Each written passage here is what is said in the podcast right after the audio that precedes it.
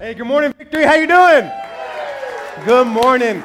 Um, my name is Troy. My wife, Darla, and I get the absolute privilege to pastor this church. And I do want to say welcome to all of our visitors. So glad you joined us. Don't forget to connect with us after service. Uh, a couple things. If you got your Bible, go ahead and turn to the book of Luke, chapter 15. Go ahead and get there, whether you got it on your phone or whether you got a Bible in your hand. As you're turning, I want to share an announcement as you're getting there. So I was, I was talking to some people this morning. It's hard to believe that this is only our third week in our building. Come on and give God praise. Third week, third week. Uh, if you recall, the first week, we kind of got to experience that Easter Sunday vibe as everybody was coming to check it out, and we were maxed out. We had people, uh, overflow room was full, we had people standing in the lobby, and so we knew right then that not only as our people begin to come back, but also as we start to reach out to this community, uh, I, I, continue to tell you that we've, we've been hesitant to even let the community know we're here uh, until we can get more space available because we believe that the message that we have here at this church of grace and mercy is going to draw these people in. So, one of the things that we're doing is we're planning on Easter Sunday to have two services, to start two services. And so, come on, give God praise for that. Yeah. Look, look, if you knew what it was like to set up curtains in an 800 seat auditorium to hide 600 seats, you would be excited about having to have more room for people that need to hear the gospel. Come on, let me hear it. So, uh, just pumped about that. One of the things that's going to do great for to allow our V Kids team to be able to set one service, serve a service. And I, I just, again, if you're in here, you've been serving in kids before, I just want to say thank you because for four years, if you came to serve in V Kids that Sunday, you didn't go to church that Sunday. You didn't get to experience that. And so I just want to say thank you. And as we get ready on the eve to be able to allow people to serve in those areas, but then also set and experience worship that Sunday, I'm super excited about it. And uh, I, I said this last week, I'm going to say it until we get there. I need your help.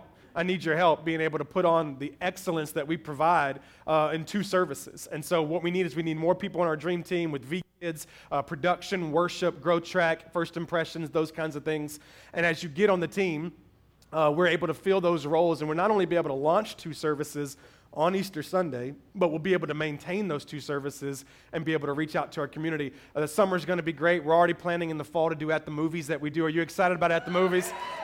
And we every time that brings it. In case you're wondering, every year that we've had Victory Church, we've doubled on Easter Sunday. So, however many people we had, we had that many doubled for Easter Sunday. So, we're expecting so many people to be in here, and we need you. We need your help. And so, here's what we're doing to help you help us.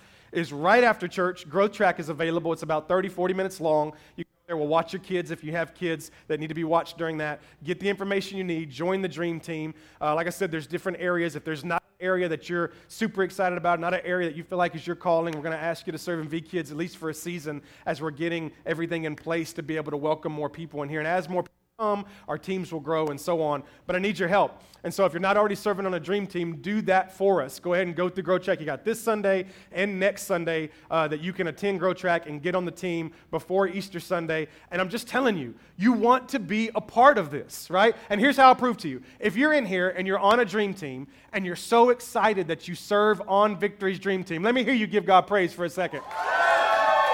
All right? So nobody's mad about it. All right? Nobody's mad about it. You get to be a part of some great stuff and just be excited about what God's doing. And I feel like we lay our heads on our pillow at night, go, man, God, thank you for letting me be part of seeing lives change. So it's exciting. Amen, church? All right, so if you haven't been, attend Grow Track this Sunday. If you can't this Sunday, make sure to be a part of it next Sunday, and we'll be ready to rock and roll and see something pretty impressive on Easter Sunday. All right, Luke chapter 15. Go ahead and get there. Uh, I believe we're going to start at verse 11. I think it is. It might be wrong. might be verse 15, but you'll be around in that area. You'll be right. Um, what we've been doing, verse 11. I was right. Luke 15, verse 11. What's going on in Luke chapter 15 is we're breaking down the parable of the prodigal son. And so every week we've been kind of breaking it down and looking at different truths from it. And in this particular chapter, Jesus uses three stories. A parable is when he would take a story to illustrate his point. So his point is real, but he would create this story to help send that point home. And so he has three stories in Luke 15 the lost coin, the lost sheep, and the lost son. And what we're really focusing on is the lost son. In the beginning of this, he surrounds himself with two people. The, the, the, first group is what they say the tax collectors and the sinners. So it was the people who were lost, who were far from God. And then you also find out that the religious are listening as well. So as Jesus is telling this story, he's telling it to the lost people, but the religious people are also listening. And so we're going to see today how Jesus actually begins to speak to both parties. All right, so we're going to start reading at verse 11. I'll set it up and then we'll dig deep into it. Jesus continued. Uh, here's how the story begins. There was a man who had two sons. The younger one said to his father, Father, give to me the share of my estate. So your, the father's estate would be split up between the sons. There were two, so the, the majority of it, uh, two thirds of it, would go to the older son, one third would go to the younger son. Younger son says, Give me my estate. So he, defi- he divided his property between them, and not long after that, the younger son got together all that he had, and he set off for a distant country, and there squandered his wealth in wild living. So his inheritance that he took, he squandered it in wild living. After he had spent everything, there was a severe famine in that entire country, and he began to be in need. So he went and he hired himself out to a citizen of that country who sent him to the fields to feed his pigs.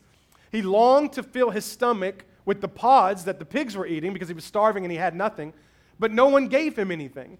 And when he came to his senses, he said, How many of my father's hired servants have food to spare? And yet here I am starving to death. So I'm going to set out and I'm going to go back to my father and I'm going to say to him, Father, I've sinned against heaven and I've sinned against you. Now I want you to watch this first sentence because even though, or last sentence, even though it's not the sentence that birthed the idea of this message, it's the sentence that is going to be underlining the point of this message. Here's what the son says to the father For I am no longer worthy to be called your son. So make me like one of your hired servants. That's going to be important towards the end of the message. To talk to you for just a moment this morning from this idea Where do I belong? Where do I belong? I think there is something in all of us that we're constantly trying to answer that question. And I think we've all had moments where we tried to fit in somewhere that we didn't belong because we were trying to find where we did. So, so we want to belong in an area, we're not quite sure where that is. So we start trying to fit into areas where we don't belong because we want to belong. And because of my history, because I'm a pastor that doesn't drink coffee and doesn't play golf well, uh, because I'm a man who doesn't know how to operate, you know, power tools. Uh, I told my wife, I said, when we get our forever house, I want a shop in our garage. And she said to me, why? That's what she said.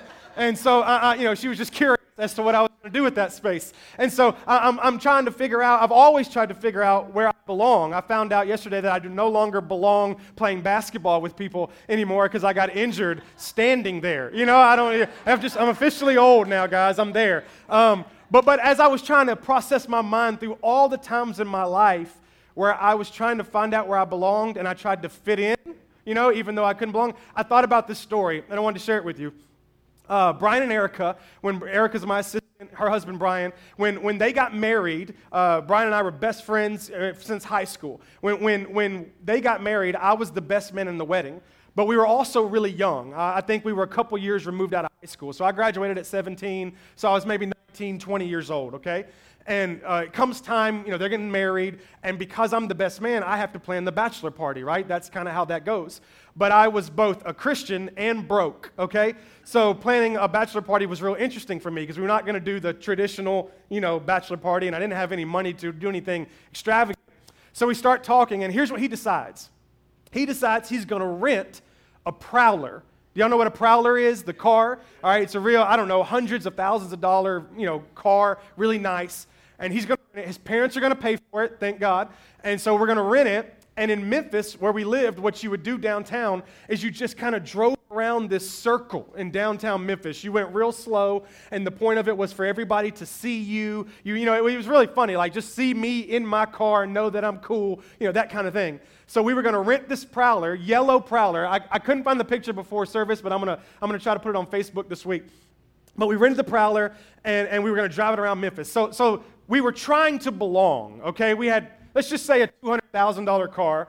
We made, you know, $7 an hour in our job, right? And we're trying to pretend like we belong. And right off the bat, just by looking at us, you would know we didn't belong. Like I had on a white tee, baggy jeans, Timberland boots, and those chains you get from the thing in the mall where the people sell. You know what I'm talking about? That's what we look like. So right off the bat, we didn't look like we belonged. But here's what made it worse. The Prowler had bucket seats, all right? So Brian's tall. So Brian, if he sat in the seat, you could still see him. But when I sat in the seat, I, I went so low you couldn't see me. I was like looking over the door like this. So we put four phone books, all right?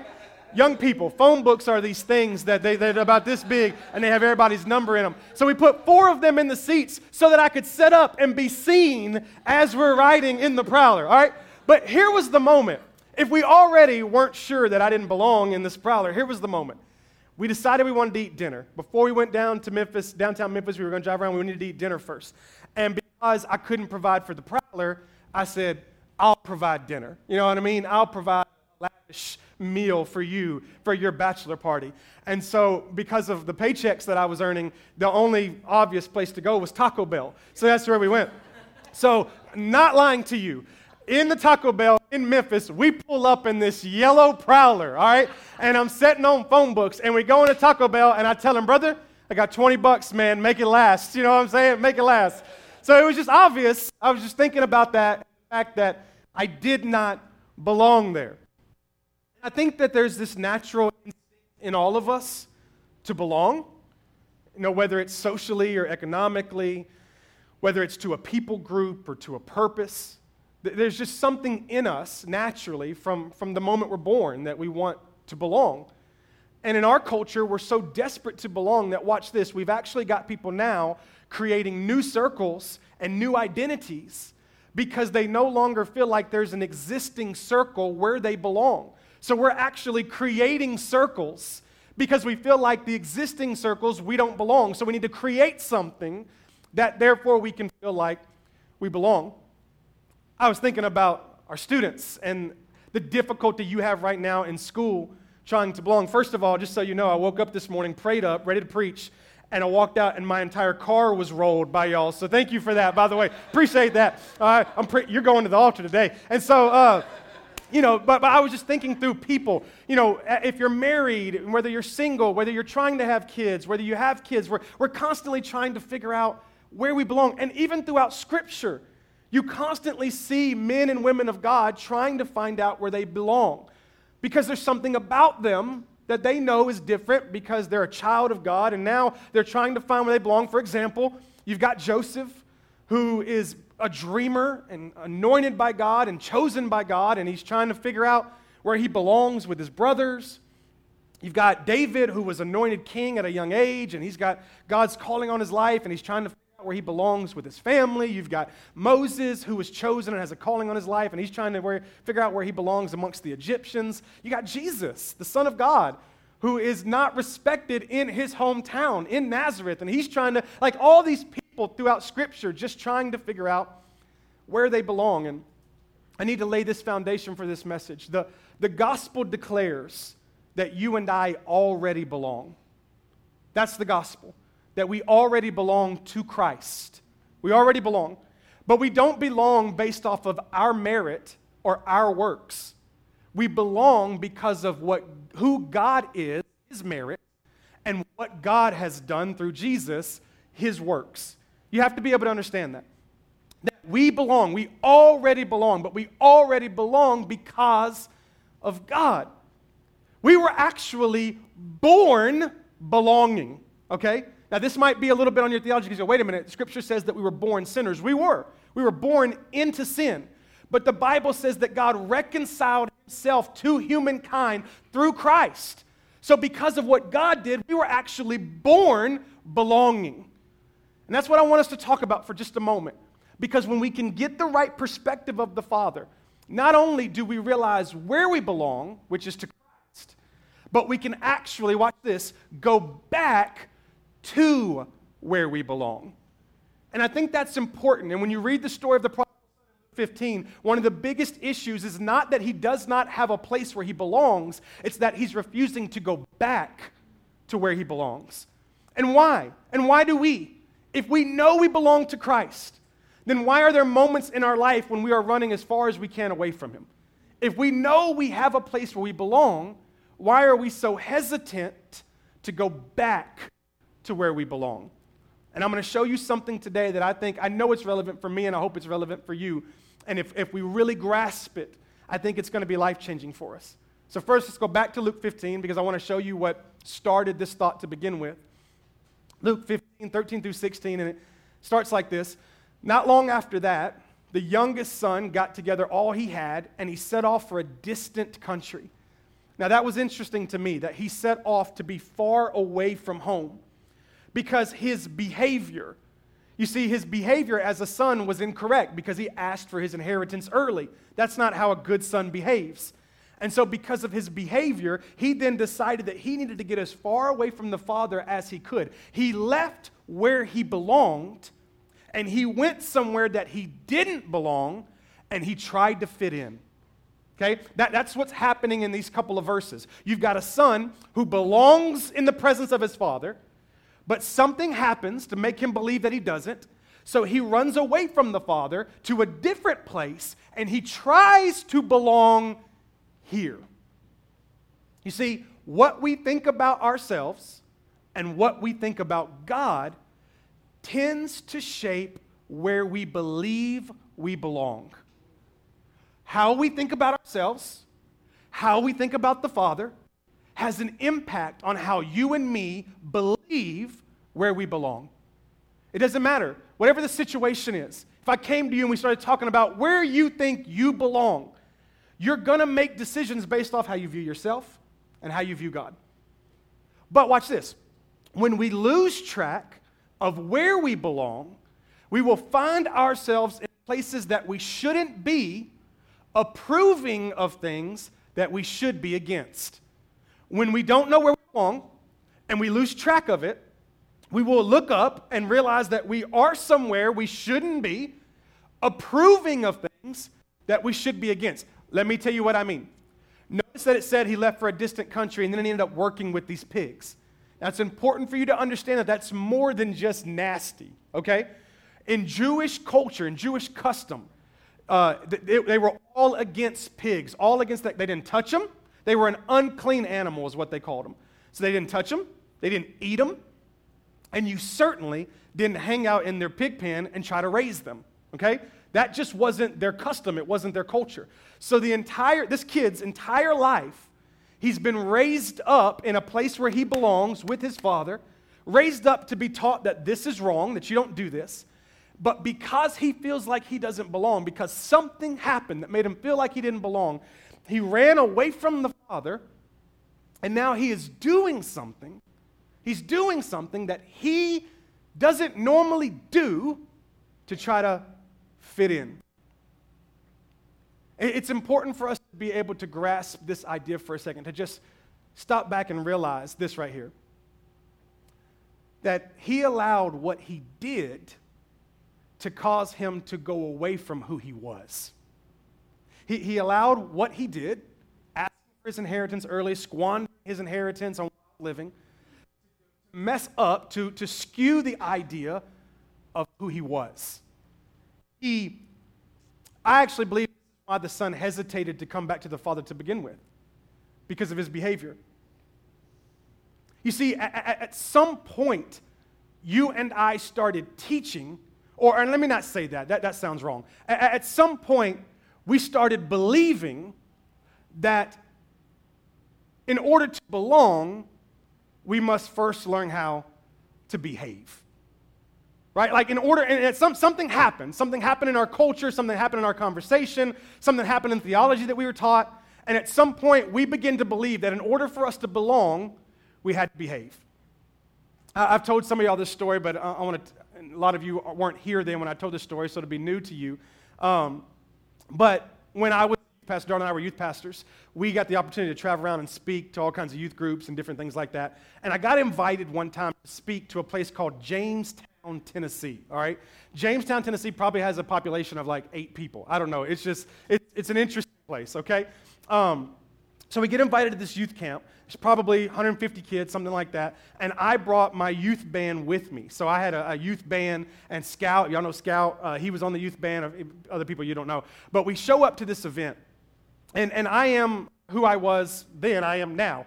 And so we get there and uh, the, we get ready for the first service, and it's just an awesome service. The worship team did a phenomenal job. I preached my heart out. It, you know, we had a great time. A lot of kids praying around the altar, all kinds of stuff. We go to bed.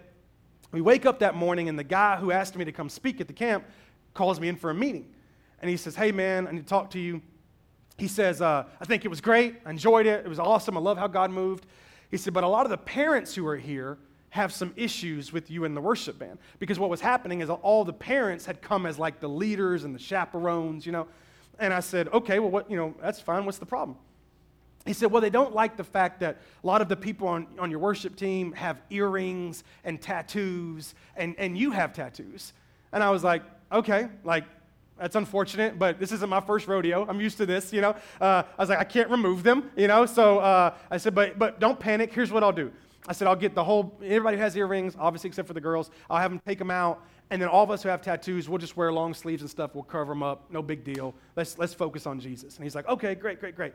So we go through the day. During the day, they would do all these events, and then me and the band, we would go, you know, travel all of Jamestown. So it took about 11 minutes. And then we would come back, and um, the next night comes, and it's a great night. God moves, worship's awesome. Um, you know, kids praying around the altar. The next morning, the guy calls me, or whatever it was, and he said, hey, can we meet again? I said, yes. And so I walk in. I was like, was it better? You know, we were sweating, but we were covering our tattoos. You know, was it better? And he said, oh, thanks for doing that. He said, the, the parents still have issues. And I was like, what, what are the issues now? He said, Well, they didn't like the fact that your worship team was all jumping up and down during the worship time. And they were. My worship team was insane. So they were all over the place. They, they were just excited that they were saved. And so, you know, they were jumping up and down and all this kind of stuff. And I was like, Man, look, it's like that's hard for me to go tell them not to do that because they're excited about their salvation. You know, I said, but you know, I don't. I, it's all for Jesus. I want these kids to hear Jesus, so we'll go be lame like you guys. And so, we got ready the next night, and, and you know, it was so funny to watch them because they're like playing the piano, and you can see their legs. You know, they're like tapping. You know, everything in them wants to jump up and down, but they don't. And this continued all week. There was something. I'm not lying to you.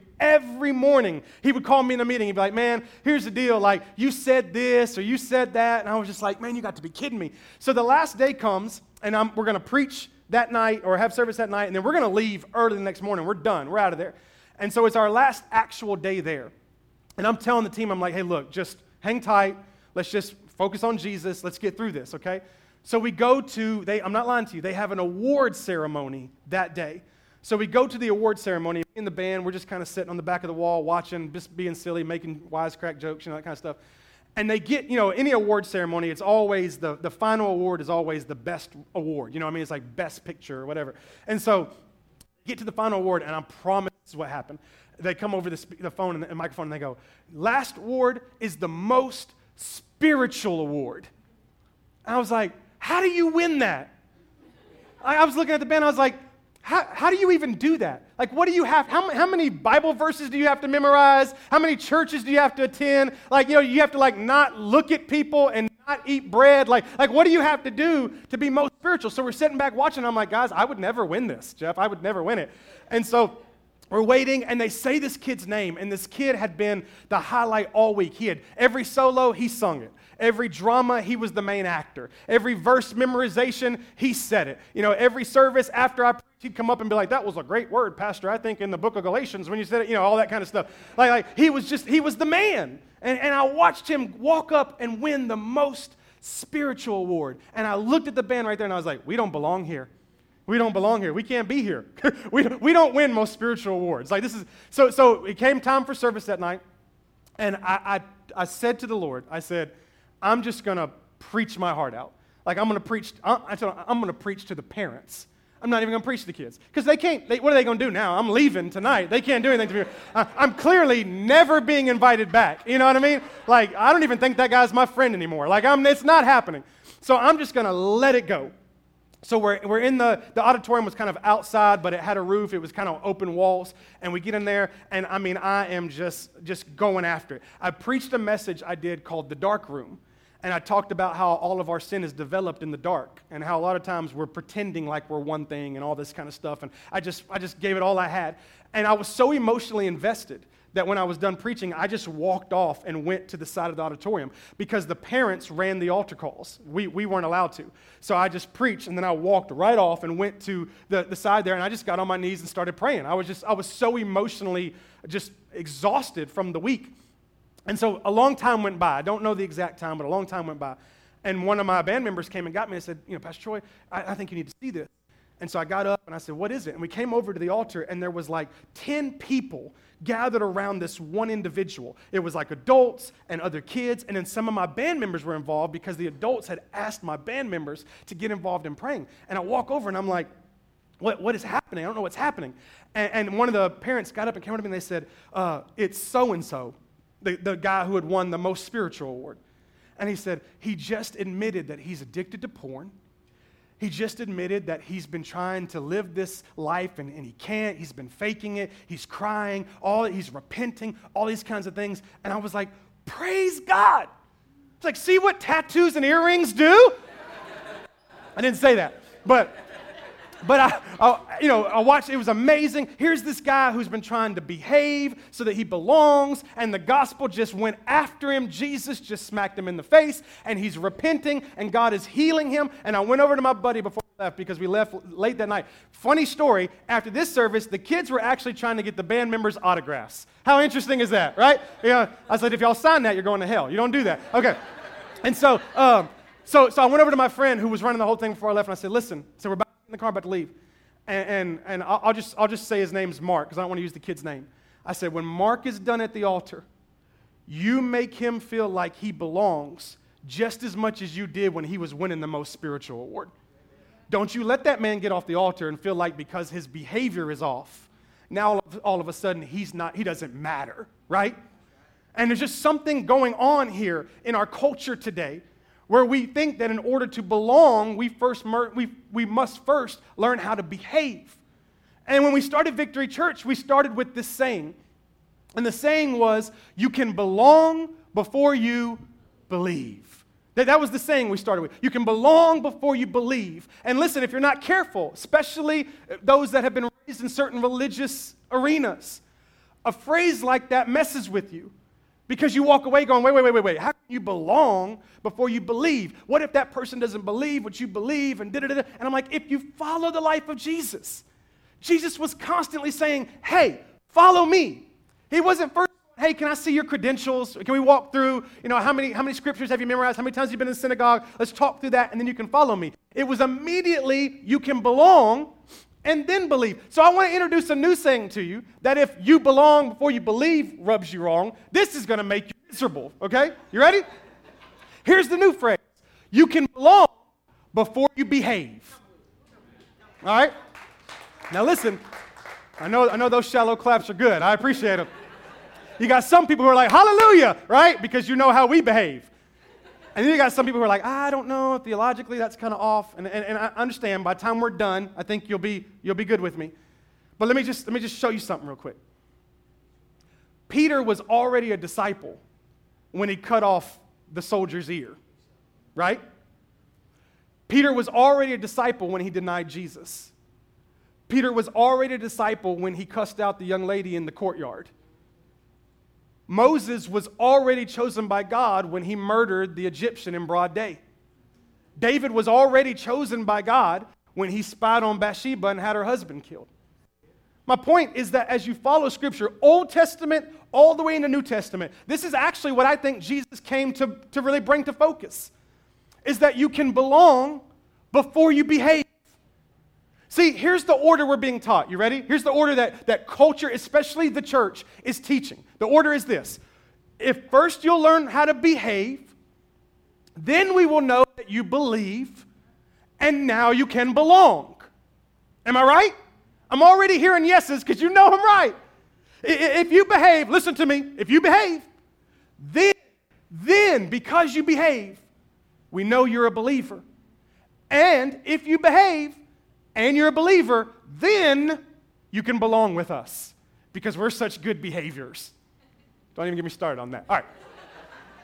But when you follow the life of Jesus, here's what Jesus said Jesus said, You belong. You belong. Right now, you belong. Not because of your behavior, but because of Christ's behavior. You belong. And then watch this. Now that you know you belong, you'll be able to believe. And the more you believe, the more it will impact how you behave. Do you see? It was important. We, we switched to, we switched belong and behave. If I behave, if I just, if I, if I learn how to behave, if I don't do, and I do do, and I don't do, and I do do, then all of a sudden, that was awkward. Uh, see, this is why the, the, parents didn't want me preaching. Uh, but but if, I, if I learn to belong, or if I learn to behave, then I'm all of a sudden this Christian I'm a believer. Now I belong in the circle of Christians, the most spiritual people who deal with nothing. Right? Jesus says, no. Jesus' whole purpose in arriving was listen, I'm going to die for your sins, so you belong. You belong, I belong, you belong. But what did I? Don't worry about that. You belong. You belong because God reconciled humankind to himself through Jesus. You belong. Now that you belong, now, because you belong, you learn to believe. And the more you learn to believe, the more it automatically impacts how you behave. The reason why this, I want this to always be my life message is because this is how God got me. Because when I walked into Raleigh Assembly of God in Memphis, Tennessee, the last thing I knew how to do was behave. I was a hot mess. But here's what was so cool is people took me in. There was a couple that treated me like their kid. They were here two weeks ago when we launched this building. The husband helped me uh, uh, conversate or negotiate the building to begin with. My pastor, who made me feel like I belong long before I believe, is going to preach the Sunday after Easter right here. These are people who made me, I felt like I belonged. You know what I did? I kept coming to church. And because I felt like I belonged, I kept coming to church.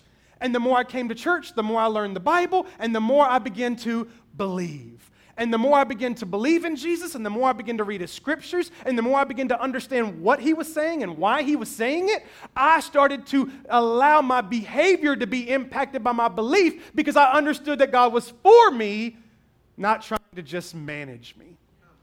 Right? I think it's important to understand that when we behave badly, we want to treat ourselves like a servant.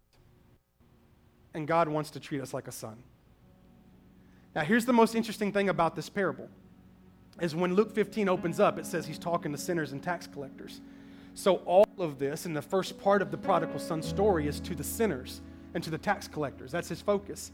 The prodigal son is the sinner. It's the lost person. But the religious people were listening in on the conversation and Jesus knew it. So Jesus knows that the religious people are listening, and he also knows that their uh, religious concept is behavior defines if you belong. That's, that's what they communicated. It's why when they would pray and fast, they would make it known so everybody would know they were doing it because it was all about behavior. And Jesus knows this. He knows that the people who are listening believe that in order to belong, you got to behave. He also knows the people who are sinners believe it, and they believe they'll never be able to behave. So they're okay being sinners. So Jesus gives them the prodigal, but watch this. Then he adds a second character to the story. He starts with the prodigal son for the sinners, but then he brings in a second character into the story for the religious people. Watch this. We got to read this. It is so incredible, so profound. Luke 15, verse 25. I'll read it. Listen to this. Meanwhile, okay, when the son came back, the father throws a celebration. Uh, he gives him a ring, he gives him a robe, he gives him sandals, he kills the fattened calf. We're going to talk about this next week. And listen to me, the message on Easter Sunday is going to be so phenomenal. I, I, I saw something a couple weeks ago. I texted a friend of mine. I said, I got to give this on Easter because it's rocking my world. It's all about the celebration. You do not want to miss it. If you have somebody who's a prodigal, bring them because I guarantee you when they leave, their life will be changed. All right, a little promotion. All right, here we go. Meanwhile, while the party's going on, the older son was in the field working. And when he came near the house, he heard music and he heard dancing. He said, Wait a minute, why are people celebrating when I'm working?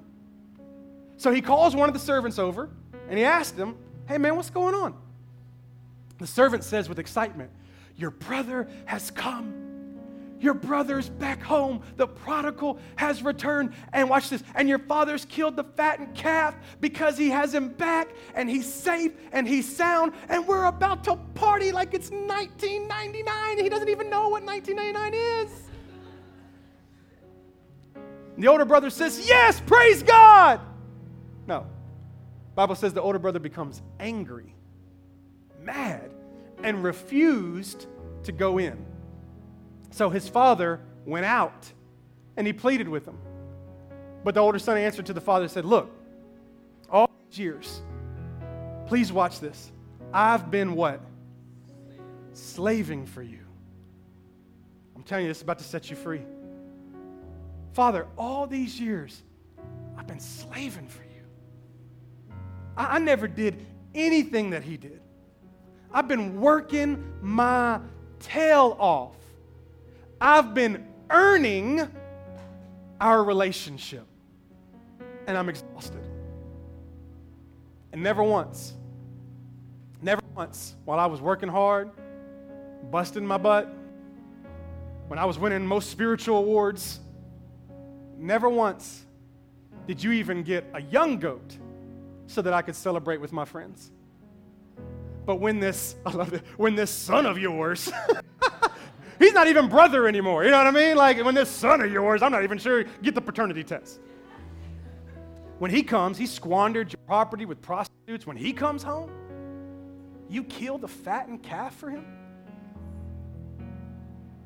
This father is in a celebratory mood because the prodigal son returned. Because he who belonged came back to where he belonged. And so the father's celebrating. And the older brother walks in and he gets angry. No, no, no, no, no, no, no. He, he didn't do what I did. He, he, he didn't get up early. He didn't read that devotion. He didn't do all the things that I did. And all of a sudden it hit me. Watch this. When you think you've earned God's love by being good, you get angry when others receive it by grace. When we think that our relationship with God has been earned because we've been good, we get mad when other people get a relationship with God by grace.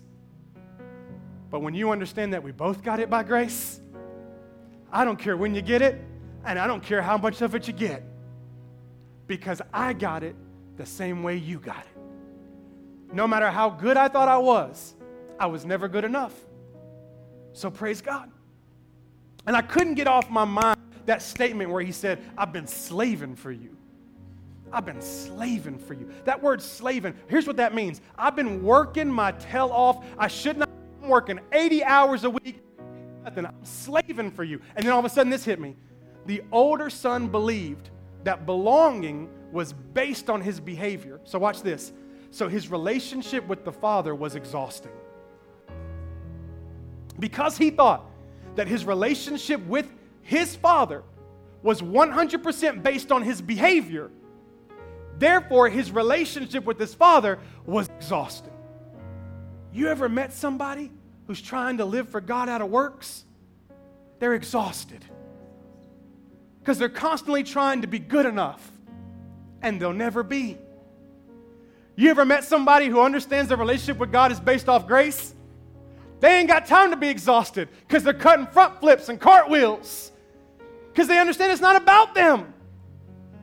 When we were in Memphis, we have a, a, team there called the Memphis Grizzlies. Y'all familiar with this NBA basketball team?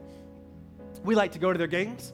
And so but as, I, as I've told you before, we, we're, uh, how do you call it, broke. And so in trying to figure out how to go to the games, we would get like the cheap tickets, you know what I mean? Like, like the up, up, up seats where there's like, you know, when nobody's behind you, you know what I'm talking about? Or you feel like you're leaning over like this. So we're at a game one time. Ticket cost me like, I think they paid me for the ticket. You know what I mean? It was that bad. And Darla sees like some empty seats down closer.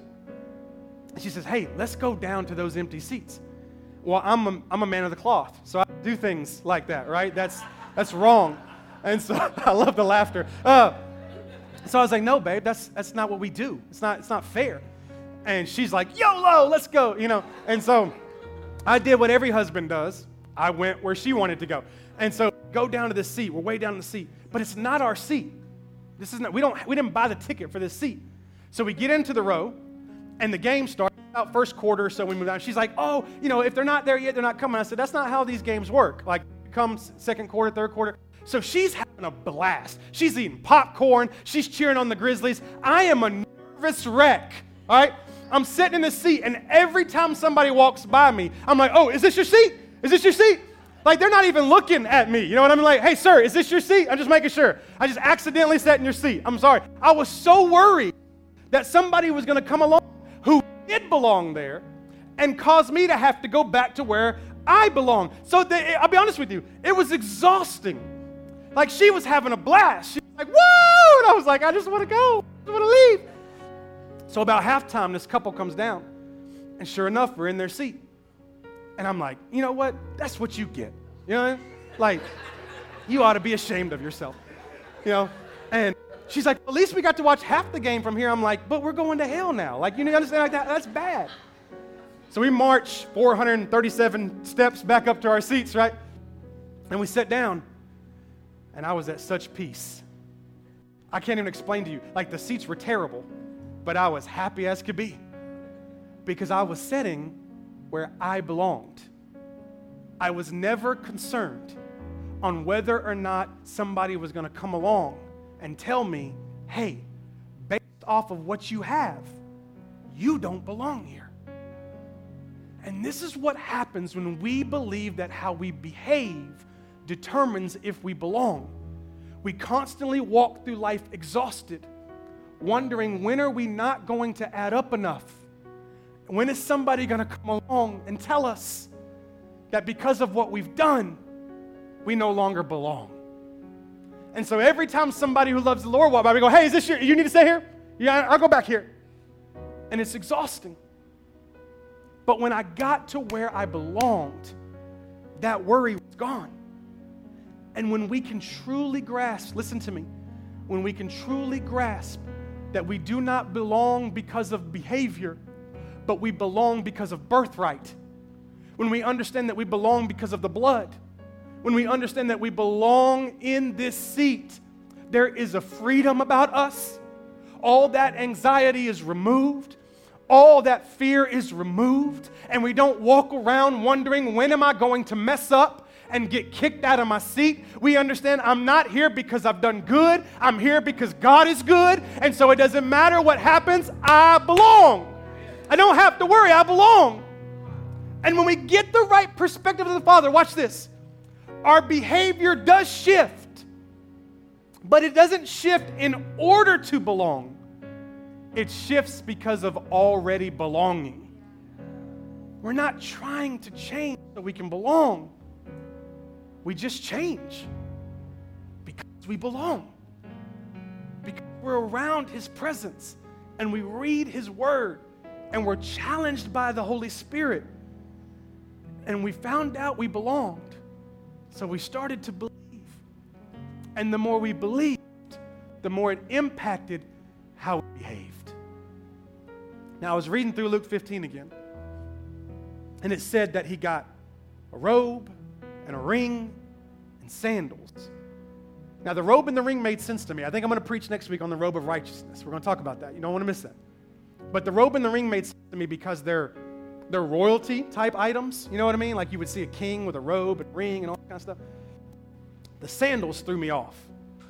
You know, like this ain't this isn't today where he would have got like some Jordans or something. You know, like they were just sandals. And so I was like, why is that a big deal for the father to give him sandals? And then as I did more studying, I realized, watch this, that servants didn't have shoes. If you were barefoot, you were a servant. If you had shoes, you were a part of the family, right? So you were identified. That was one of the ways that you could be identified as a servant or a son, whether or not you have shoes. So then I start studying that some more. I'm like, okay, son shows up. He, he starts to talk. And watch this. Remember when he said at the beginning, I said this to you, uh, I want to be one of your hired servants. Remember that? So I started thinking about it a little more. And a hired servant means he has a job, which means he's earning his money. So when the son shows up, here's what he's saying Dad, I want to earn your love back. I want to be a servant. I didn't bring shoes because I'm prepared to work so that once again I can belong. And the father went and got shoes to let him know hey, look, you're not coming to work. You already belong because you're my son. My dad, he's a painter, contractor. And during the summer when I got out of school, he'd take me to work with him. And I was so excited because I was going to make some money. You know what I mean? Like, you know, that's, that's what you do when you go to work with your parents. You're making, you know, give me a little bit of money, give me 20 bucks, whatever it might be. And I was so terrible at jobs he would give me. Just to give you an idea, I told a few people this story when we were renovating this building. He, he had a, he, he's a painter, mostly a painter. He had one of those paint trays, and it was laying on a woman's, but he was so good, he didn't use paint cloth. He would just roll it. He, he never get stuff. It was amazing. And I decided that one day I'd go running through the living room where he had that paint. It was smart for me to just jump over that paint thing, right? That just made sense to me. And so as I did it, the back of my heel caught that pan and flipped all that paint over on that woman's carpet, right? Yeah. It was bad. So that was how that, that was the average uh, concept of me working with my dad. I would go, he'd give me a task, I'd ruin it, and he would take away the task. You know what I mean? It's just how you like, just go sweep for an hour. But then we'd leave the job site and we'd be headed home. And we'd get home and he'd pull out his wallet and he'd pick out 20 bucks, 40 bucks, whatever it was, and he'd give me money. And, and it, never, it never really clicked to me.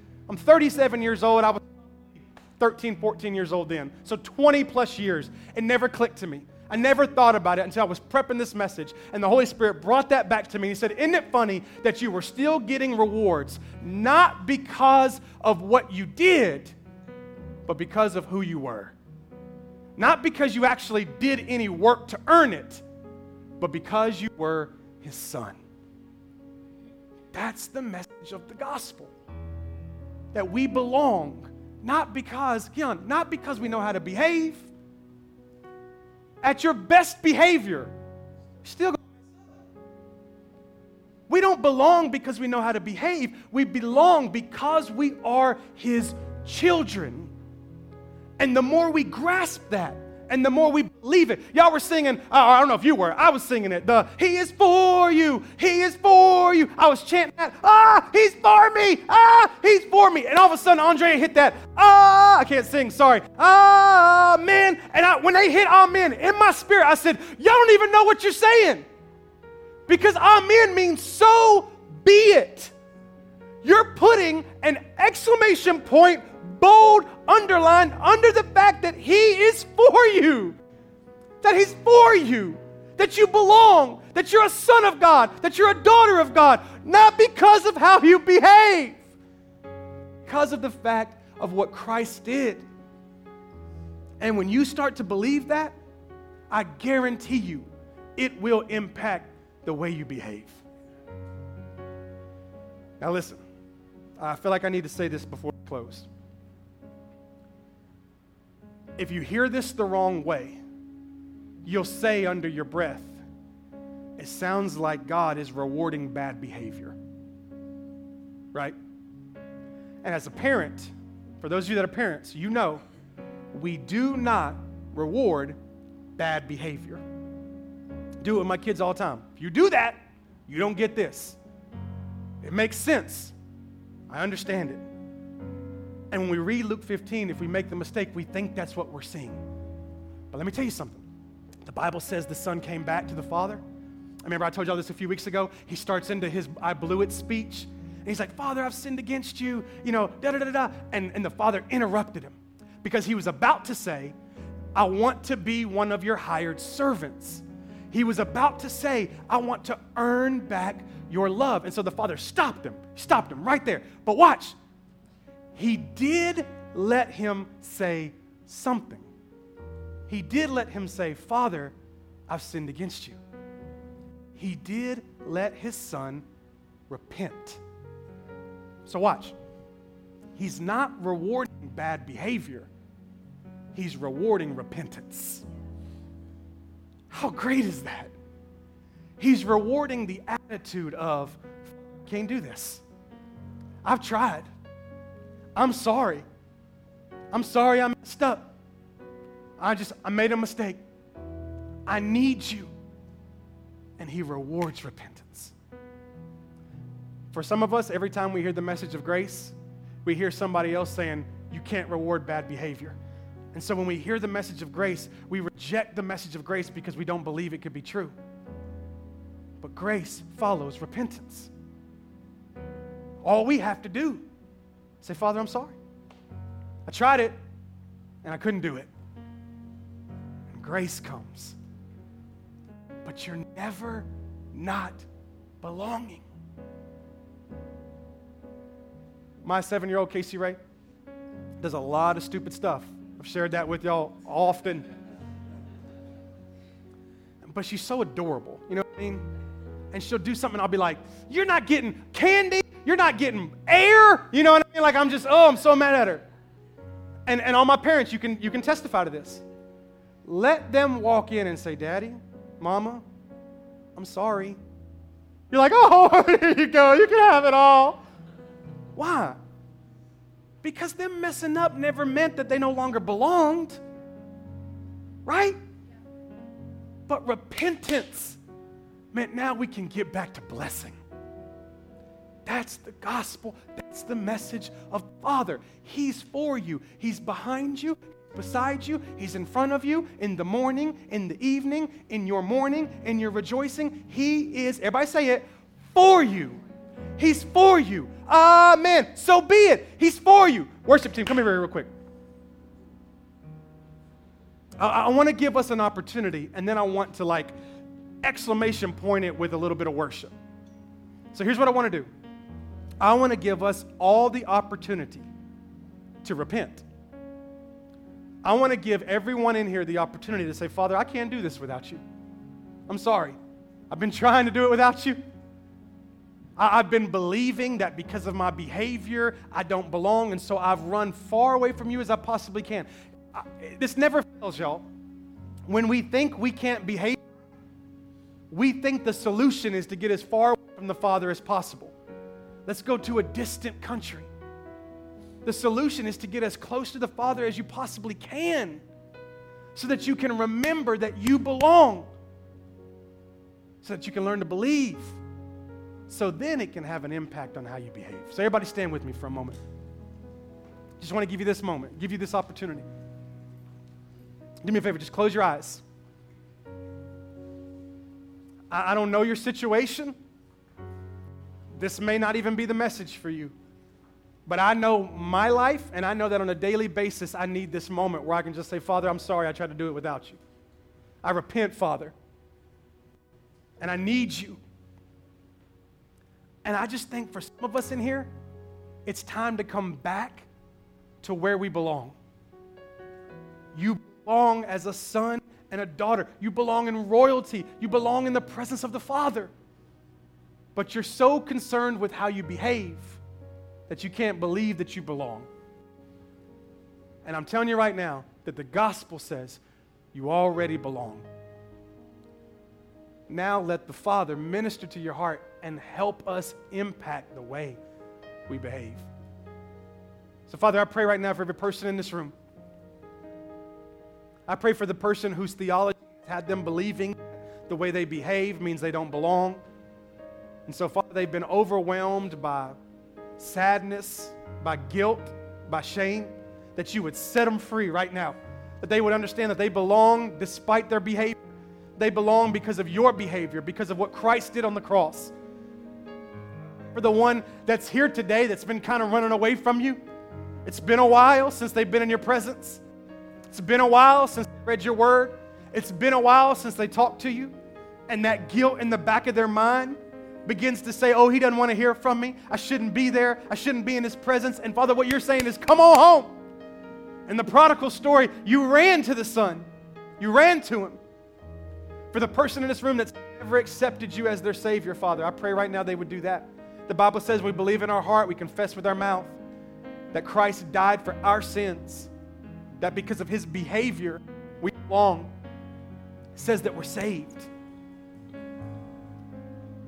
I pray for the one right now that's been grown up in religion.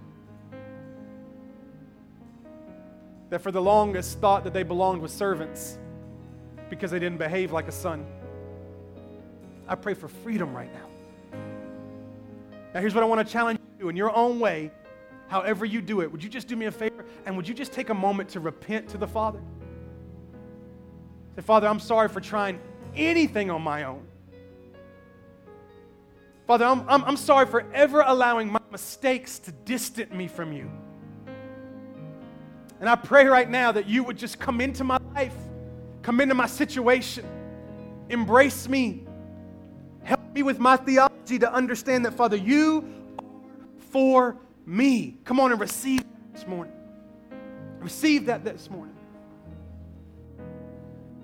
You need to say to him, that's between you and him right now. If you've never been saved, right now is your moment to say, Father, I believe. I believe that Jesus died for my sins. I pray that he would be my Savior. Pray that you would help me live for him. Revelation of your word, Father. And then, God, we get to we get to underline and bold this prayer with this song, with this, this prophetic word as we sing. That you're for us, that you're not against us that you're beside us, behind us, and in front of us, that whether it's morning or evening, whether we're praising you or mourning a situation, you're with us, Father, and you're for us.